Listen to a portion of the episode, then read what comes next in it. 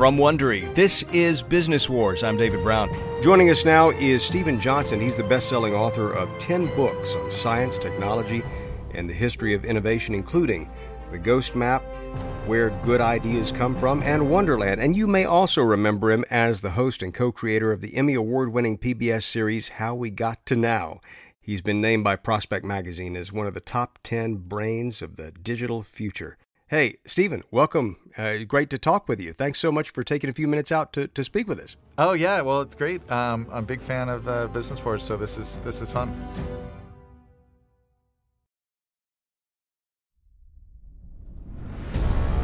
Well, this is really exciting. Tell us a little bit about American Innovations and what the big idea is.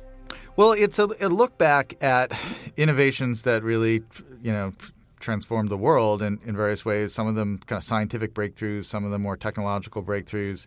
Um, and we have it, it's similar to business wars in the sense that you know you're talking about these extraordinary stories with really interesting people, um, and there is a sense of kind of drama uh, behind these ideas. But we're also talking about the environments that made these breakthroughs possible. You know, you're going to learn about science and the history of technology, um, but also some really extraordinary lives. And we, well, we what, what is your passion? Forgive me for interrupting, but no, I, no. what is your passion here? Is is it is it more the history stuff? Everything, is it, is you know, the, all I've written all these crazy books on all these different topics from cholera epidemics to video game culture to neuroscience, but the thing that unites all of my interests that really kind of come to the fore with this podcast is is kind of new ideas coming into the world, right? When when there's a new idea that really changes things, it changes the way we interpret things, it changes the way that we, you know, create or communicate with each other, or how we understand uh, where we came from.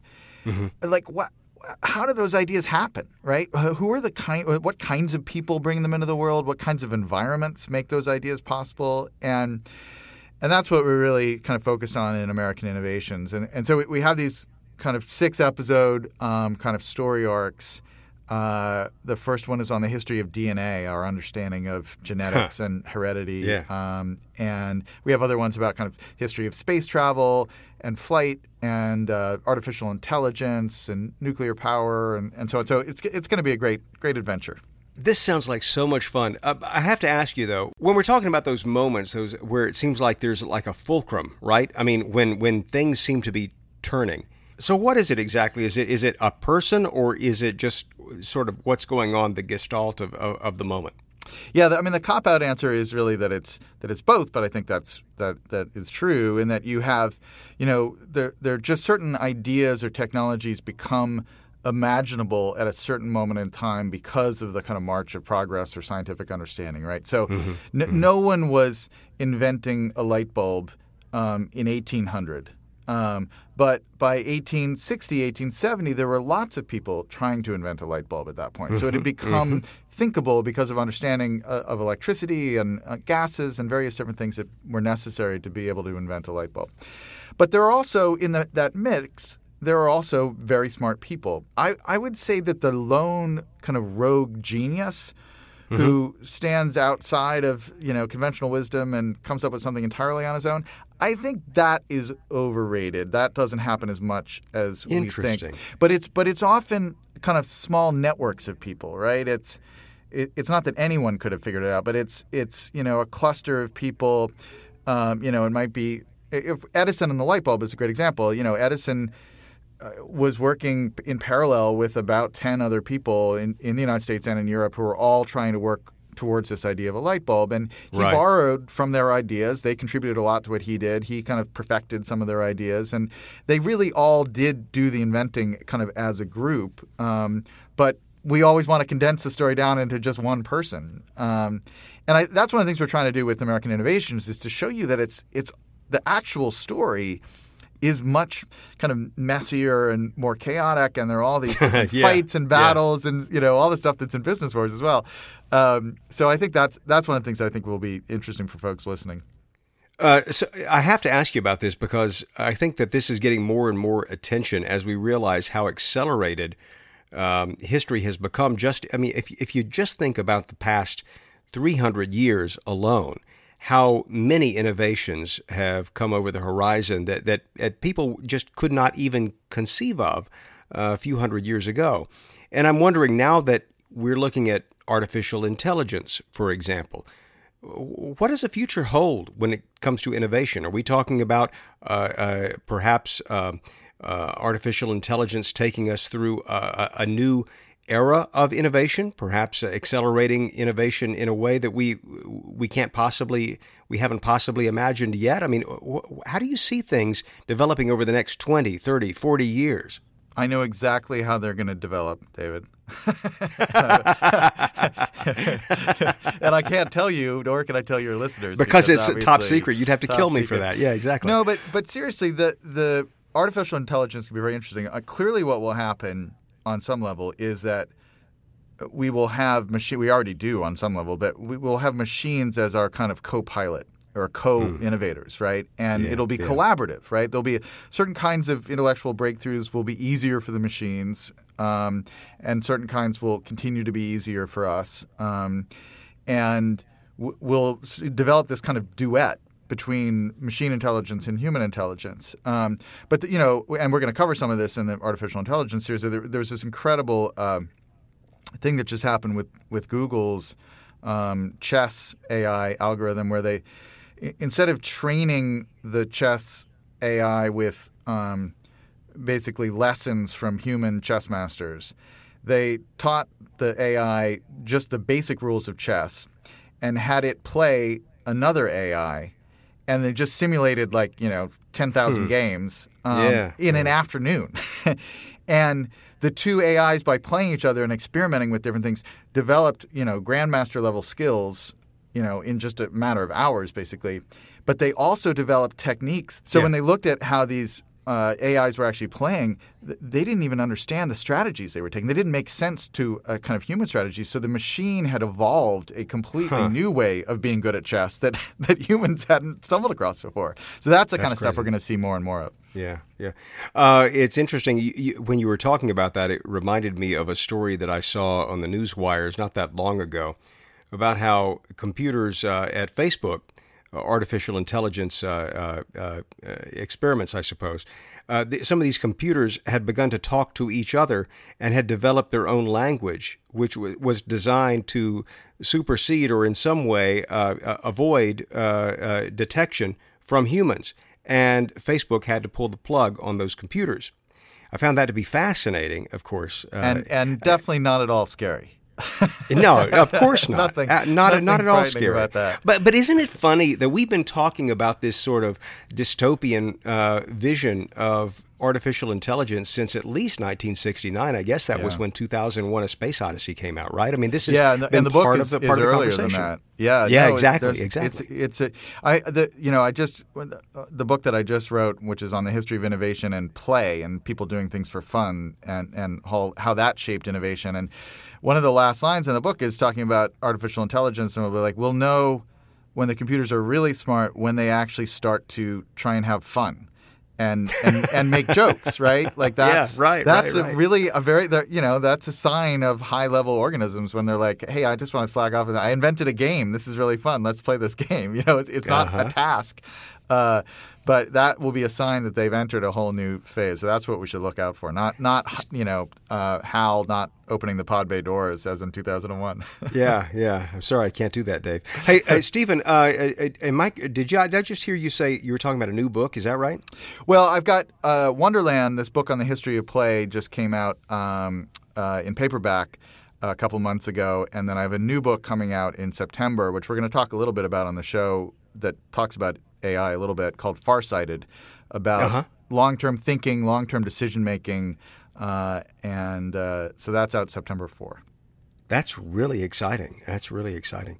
Uh, have you done this podcast thing before? Is this a, is this a, a new foray for you or what? I, I did a, pod, a kind of a ten part podcast for Wonderland when that book came out, and that's still there in the in the iTunes store as well. That was a lot of fun. Um, but this is great, and, and what's different about this is we're we're partnering with some great writers as well. So the uh, terrific science writer Sam Kean is is writing this DNA episode, uh, episode one through six.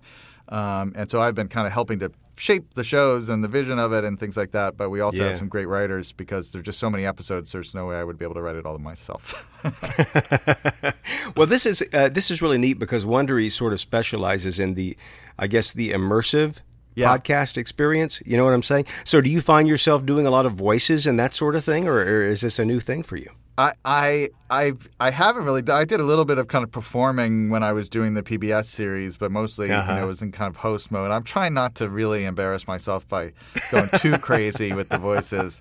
I had to. There's one in the in the first episode. There's a there's a brief section where I have to read from uh, some remarks that Bill Clinton did when he was uh, introducing the Human Genome Project, and. Yeah. Uh, and there, there's a little kind of Clinton impression that that, I, that I briefly dropped into there. It's very subtle, but it's if you listen carefully, you can hear it. I feel your pain, believe me. Um, so, so uh, in in terms of innovation, I think uh, a lot of us think, uh, and and I guess I'm revealing my own bias, and in part this is because of business wars. I tend to think of of innovation as always being a kind of contest, I guess. And you know, I was listening back to where you were talking about back in the 1860s. There was this idea that yeah, we we can have a light bulb. There's the race is on in a sense. Yeah. Do, do you think that that is a requirement? In other words, with every new innovation, there has to be this kind of contest, this battle for uh, uh, for that next breakthrough. Or, or um, I mean, maybe that's uh, like I say, just reflecting my own bias about this stuff. No, I think you see that a lot, and and for sure there is a lot of um, kind of competitive energies that run through um, American innovations as well. Certainly, the DNA uh, episodes have many stories of people who are driven. You know, they've got their arch nemesis who they really want to, you know, kind of Yeah, yeah. publish the paper first or make this breakthrough first. But you know, there's particularly in the sciences there there there is also a you know, a, a very important collaborative um, tradition there as well, and in part because people, you know, work in a kind of peer-reviewed, open, kind of open source mode in science, as opposed to sometimes in the business world, where you know you have more proprietary technologies and strategies and so on, and so there's both competing with, but there's also building on, and um, and I think I would argue that the, the those forces are kind of equally important uh, over the course of the history of innovation. That collaboration and competition, you know, if you have them in equal measure, that's probably the best recipe. Do you mind if I put you on the spot here, uh, Steven? Uh, do, do you have uh, do you consider yourself an innovator? I mean, you, you're an entrepreneur yourself. Uh, I have I have started uh, a couple of web companies back in the back in the day. None of them were successful enough to be featured on Business Wars, uh, sadly.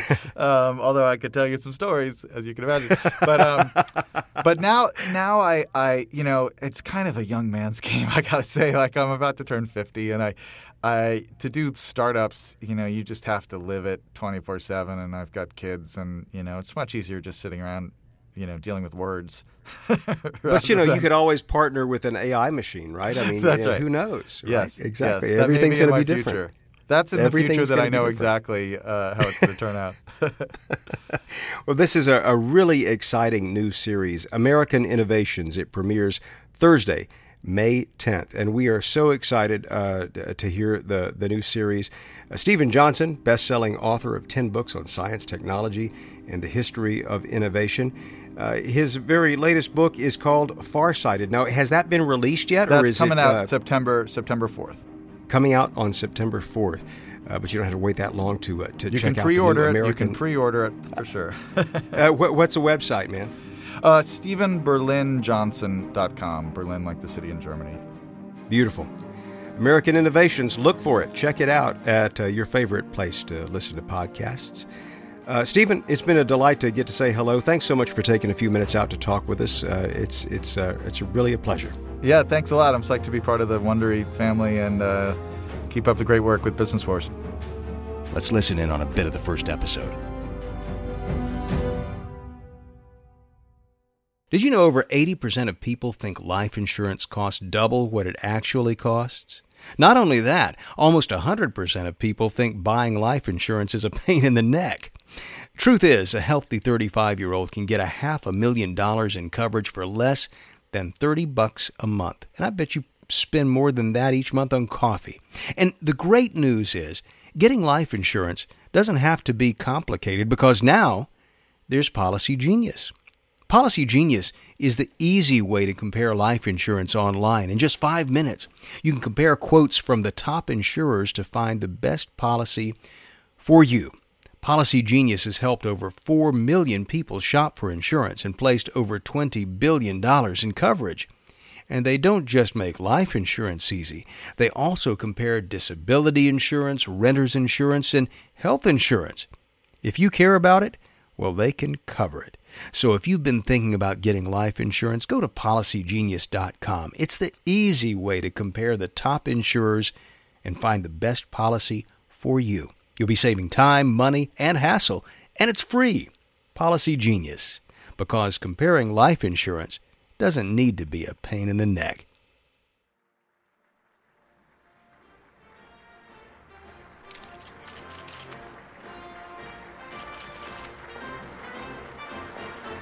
A milestone for humanity. That's the title on the TV monitors at the White House press conference. It's the summer of 2000, and the room is full of people journalists, ambassadors, scientists. This isn't a typical presidential press conference. This is a celebration. Finally, President Bill Clinton arrives and steps up to the microphone. Good morning. He starts off thanking everyone for coming. There are a lot of high profile guests present. Prime Minister Tony Blair is not here, but he is joining by video conference from the other side of the Atlantic. Welcome here. Then Clinton begins to speak about the reason they are all gathered here, the reason for that dramatic title on the TV monitors. We are here to celebrate the completion of the first survey of the entire human genome. Without a doubt, this is the most important, most wondrous map ever produced by humankind. The human genome, a complete record of the DNA inside us. Clinton, though, goes further. He calls it the, language, in which God created life. We are gaining ever more awe for the complexity, the beauty, the wonder of God's most divine and sacred gift. With this profound new knowledge, humankind is on the verge of gaining immense new power to heal. Genome science will have a real impact on all our lives, and even more on the lives of our children. The scientists and diplomats gathered from all over the world that day hoped that by translating that book, we'd finally be able to read the stories written in its pages. Decoding our genome and learning how our DNA works will help answer some of the most enduring questions in human history. Clinton does point out the dangers of this new technology, the ethical challenges humanity now faces. He suggests that challenge will require as much cooperation and hard work as the mapping of the genome itself. Still, he ends on an optimistic note. I suppose, in closing, when we get this all worked out, we're all living to be 150. Young people will still fall in love. Old people will still fight about things that should have been resolved 50 years ago. we will all, on occasion, do stupid things, and we will all see the unbelievable capacity of humanity to be noble.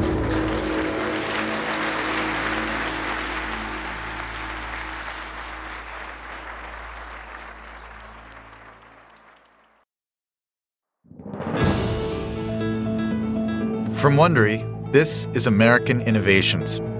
I'm Steven Johnson.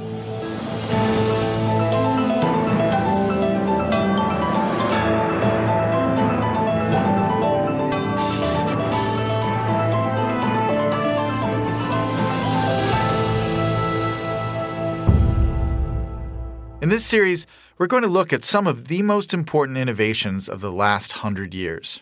From the personal computer to nuclear power, these innovations have totally transformed our world, sometimes for good and sometimes for bad. And we're going to hear about the people behind those innovations.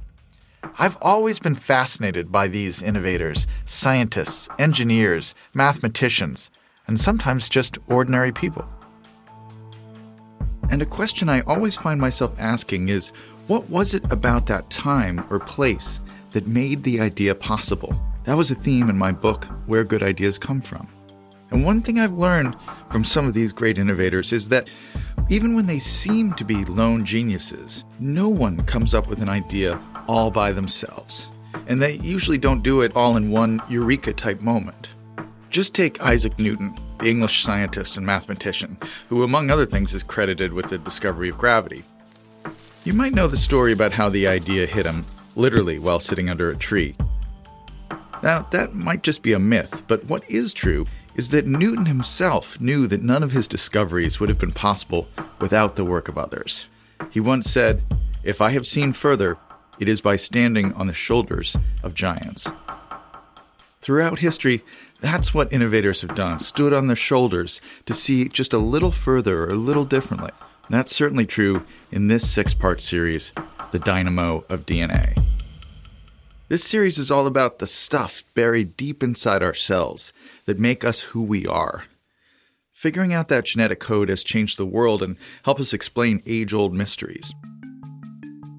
In fact, DNA would prove to be such an important molecule that it would quickly jump the boundaries of biology and revolutionize other areas of society too, creating whole new fields of research and business. From healthcare to crime, DNA has completely transformed our world. In this episode, we're going to go back about 150 years, long before Bill Clinton announced the Human Genome Project in the White House, to meet two scientists who, in their own way, laid the groundwork for the discovery of DNA. It's a story that stars cloned sheep, a room of fruit flies, and salmon sperm. But before we get to the salmon sperm, it's the winter of 1860, and in a little greenhouse on the grounds of a monastery in Brno, a monk is bent over looking for green shoots in a row of pea plants. The St. Thomas Monastery is in what's now the Czech Republic, but was then part of the Austrian Empire. The monks here are known for being inquisitive types, always doing some experiment or another. And this young monk is no exception. His name is Gregor Mendel, and he can often be found here in the greenhouse or in one of the outdoor courtyards. In one of the pots, he spots a tiny green shoot just beginning to push up through the soil the first sign of life from the peas he planted only a couple of weeks earlier. It's still cold outside, but here in the warmth of the greenhouse, things grow a lot quicker. Mendel pushes his round spectacles up his nose, shuts the greenhouse, and heads over for prayers. Like many of the other monks, Mendel had joined the order precisely because it was the only way he could continue his studies. Gregor wasn't actually his original name. It's a name he was given when he became a monk. When he was a young child, a local priest had recognized something in young Johann Mendel. The priest went to Mendel's parents. Young Johann should go to school. But for Mendel's family, that was easier said than done. We can't afford to send him to school. But what about your daughter? You think my daughter should study? no, that wasn't likely in those days. But have you saved a dowry for her? In the end, Mendel's family gave up most of their daughter's dowry, the money intended for her marriage, just so Johann could go to high school. Soon after joining the monastery, Mendel became seriously depressed. Maybe it was the work of tending to the sick and the surrounding communities, or maybe he was just having difficulty adjusting to life as a monk. Either way, his mood only lifted when he was sent away to the University of Vienna. He loved university, especially his statistics classes. While in Vienna, he spent his free time charting sunspots with a telescope and tracking tornadoes. In one of his classes, he learned to use a microscope and used it to look at pieces of plants laid out on glass slides, examining the green cells packed together like rows of boxes, each with a single black spot in the middle the cell's nucleus. But he always seemed happiest outdoors, tending his bees and gardening. He returned to the monastery with renewed energy, determined to do his own research. At first, he has the idea that he will study the science of plant breeding, maybe with the goal of creating new hybrids for farmers. After all, his family are farmers themselves. And farmers have been coming up with new kinds of plants and animals for hundreds of years, always trying to get something that's bigger or stronger or tastier than old varieties. Mendel decides to try and figure out how characteristics from one generation are passed to the next. For instance, why do offspring resemble their parents? What causes that? And why are some traits more common than others? Mendel wasn't the first to ask these kinds of questions. In fact, they had preoccupied philosophers and scientists for thousands of years. 2,000 years earlier, the ancient Greek philosopher Aristotle had come up with his own theory. He decided that sperm must provide what he called the form of a new animal, the information about what shape the animal would take or how many arms or legs it might have. And the egg provided the matter, kind of like the clay that's used to shape the creature. Both males and females had a role, but the female role was to supply the raw material, while the male's contribution sculpted the offspring. Nowadays, we know that's wrong. Males and females contribute equally to their offspring's traits. But Aristotle's theory is important because he was one of the first to suggest that there might be a biological explanation for what everyone knew.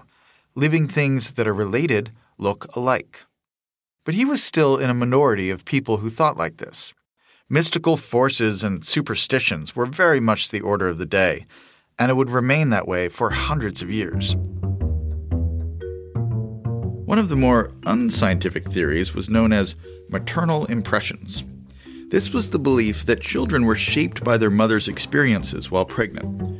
If something frightened a pregnant woman or made any kind of strong impression on her, then it would imprint itself on the child.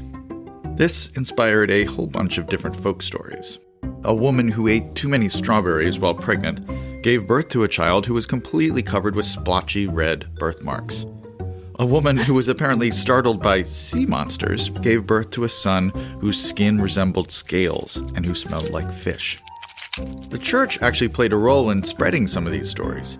Bishops would tell the story of the sinful wife of an actor who seduced her husband backstage at a theater performance. The story goes that he was playing the part of Satan and was dressed in full costume at the time. The result? A child born with hooves and horns.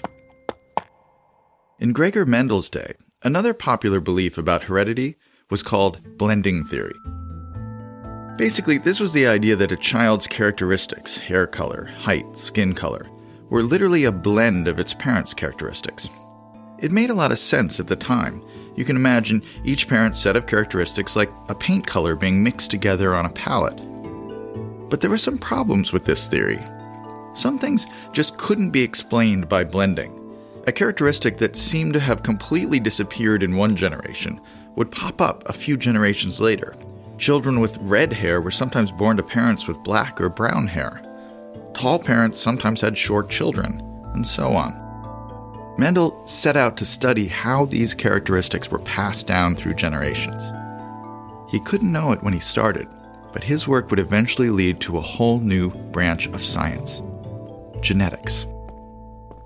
Mendel goes to his superior at the monastery. Abbot Cyril Napp is fond of Mendel, but more than that, he's a true believer in the value of science. So when Mendel stops by his study one day with a research proposal, he listens. I want to better understand how traits are passed down from parent to child. Interesting. How do you intend to do that? By studying mice. I'd like to breed the mice with one another until I have enough to see patterns in them. I see. And how many mice would you need? I'd hope for hundreds, maybe even thousands.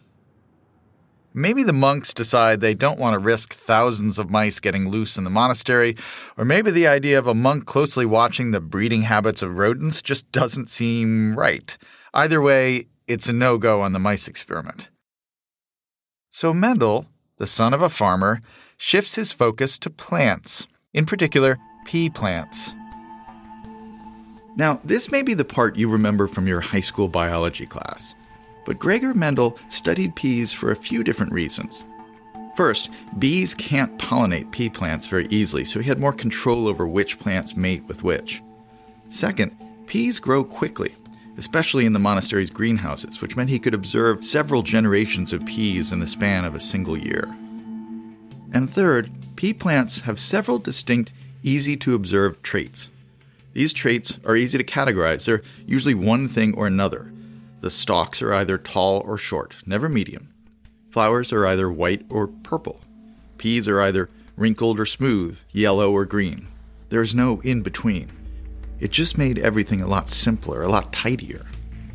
Mendel decides to study seven traits in peas, and he begins cross pollinating plants with opposite traits just to see what happens. He fills notebook after notebook with observations about his findings. The monk in the greenhouse has become obsessed with figuring out the answer to how traits are inherited. Little does he know that just 350 miles away, another scientist is holding the answer in his hands. It's January 1868. It's early morning, and in a hospital in Tübingen, in Germany, a bearded man wearing a thick coat makes his way quickly along one of the corridors. He's come to the hospital laundry room. Inside, it's damp and warm. He looks around impatiently. Where is it? Where is it? Just then, the door opens and in walks a nurse carrying a basket. Eh, Herr Mischer, you, you startled me. I came to pick up the bandages myself this morning, but the basket wasn't here. Let, let me see those. To the nurse's obvious shock, he pulls the basket out of her hands and begins picking through the soiled bandages. It's a veterans hospital, so many of the soldiers have old wounds that leak pus and blood, and they need clean cloth bandages daily. Sometimes they can be washed and reused, but other times they're too filthy and are thrown onto a trash heap out back. The nurse doesn't understand what he's looking for. What was wrong with the last set? What did you say? What was the problem with the last bandages we sent? Not fresh enough. The man has collected a bundle of bandages and is about to leave. Is it true you're studying pus? No, not strictly true. It's white blood cells I'm interested in. What are you going to do with the blood cells? He's halfway out the door now, but he turns. I'm going to figure out what's inside them. And like that, he's gone. The scientist's name is Frederick Miescher, and those bandages are going to help him discover the chemical building block of life. If Gregor Mendel had entered the clergy in part to continue doing scientific research, then Friedrich Miescher was the mirror image. Miescher had wanted to become a priest, but his father pushed him to study medicine instead. In 1868, at age 24, Miescher starts working in Tübingen, in southwest Germany, in a new natural science institute located inside of an old castle. Miescher's lab is in the basement, in what had been the castle kitchen. The lab is roomy with vaulted ceilings, but with tiny windows that don't let in much light. Miescher once said the gloom reminded him of a medieval alchemist's lair. In this lair, he works long hours at a large wooden bench surrounded by glassware. He's disheveled, and his equipment is usually dirty. But he works hard. In fact, he works a little too hard for his own good sometimes. A colleague once described him as driven by a demon, and another commented that the impression he gave was of a person completely taken up by his inner mental activity without contact with the outer world. A few years later, Miescher would almost miss his own wedding because he started a new experiment that morning and got distracted. Those pus covered bandages from the hospital are for one of Miescher's first projects. He's interested in white blood cells, and he needs the bandages because pus contains white blood cells. He's especially interested in a structure inside the cells called the nucleus, that dot that Mendel had seen through his microscope. The key are the blood cells on those dirty bandages. Each morning, Miescher washes the bandages in a sodium solution to get the white blood cells off them. Then he goes about isolating the nucleus from the rest of the cell, like it's a peach and the nucleus is the stone at the center. First, he uses warm alcohol to dissolve the fats and lipids, including the cell's outer layer. Then he uses extract from a pig's stomach to digest most other parts of the cell. In the end, he's left with a glob of white mucus. In fact, lots of small nuclei stuck together. Now he has his nucleuses, but he still doesn't know what they're made of, so he sets about putting the glob through a series of tests. First, he drops it in chemicals that would break it down and dissolve it if it were a protein. But the glob of white mucus is unfazed. Then he tries boiling it in salt water. Nothing happens. Then he tries boiling it in vinegar, a stronger solution. Still nothing. Then he really goes for it and drops the glob into a solution of boiling hydrochloric acid. Nope, the white glob remains stubbornly intact. In a last ditch effort, Miescher sets it on fire. This actually works because he can analyze the gas and ash to see what was in the goo. For the most part, the results don't surprise him oxygen, nitrogen, carbon, all common elements in proteins, which is what he assumes the goo is. But then one element stops him in his tracks phosphorus. No known protein contains phosphorus. It just doesn't make sense. Miescher starts to get excited. He gets more dirty bandages, does more experiments, and pretty soon he starts to believe he's discovered a whole new type of substance inside cells. Because it was the substance he'd extracted from inside the nucleus, he names it nuclein. Miescher doesn't realize it, but he's just discovered the basic building block of life. What he called nuclein is what scientists today call deoxyribonucleic acid, DNA.